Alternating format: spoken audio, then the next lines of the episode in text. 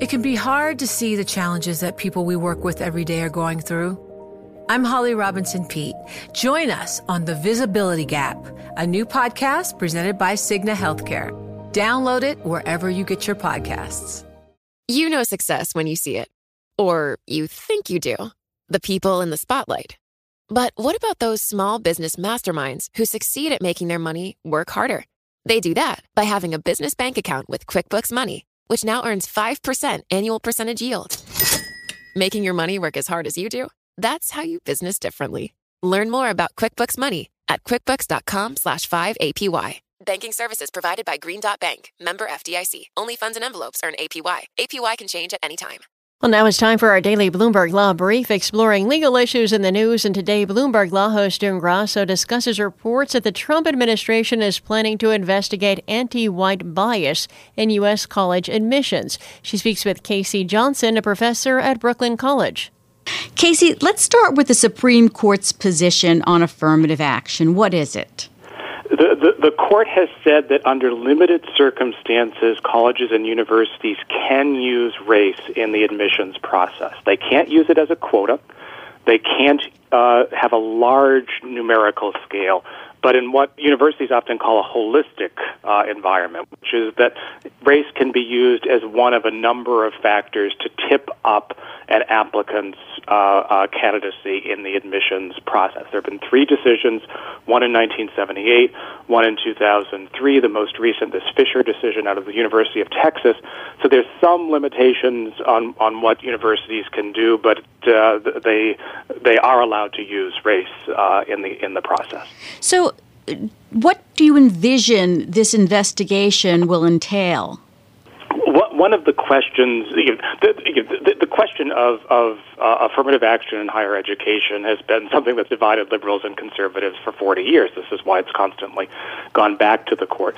The conservative argument is that despite these uh, decisions from the Supreme Court saying you can't use quotas, that effectively what elite universities have done is to use quotas. If you look at the percentage of students, uh, African American or Hispanic uh, students at Harvard or Yale, it's roughly the same percentage every year.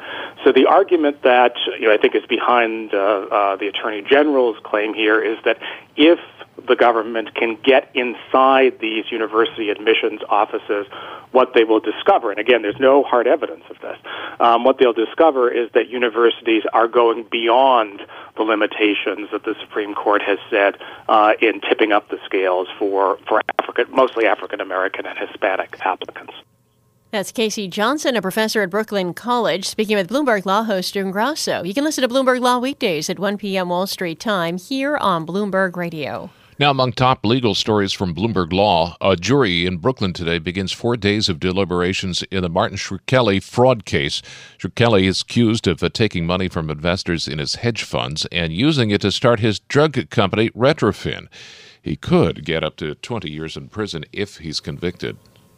A leveraged loan that proved to be toxic for investors is coming back to haunt JP Morgan Chase. The trustee handling claims for former lenders to Millennium Health is suing JP Morgan and three other firms involved in the loan. The suit claims the banks failed to tell investors about an investigation into what was called Millennium's flagrantly illegal billing practices.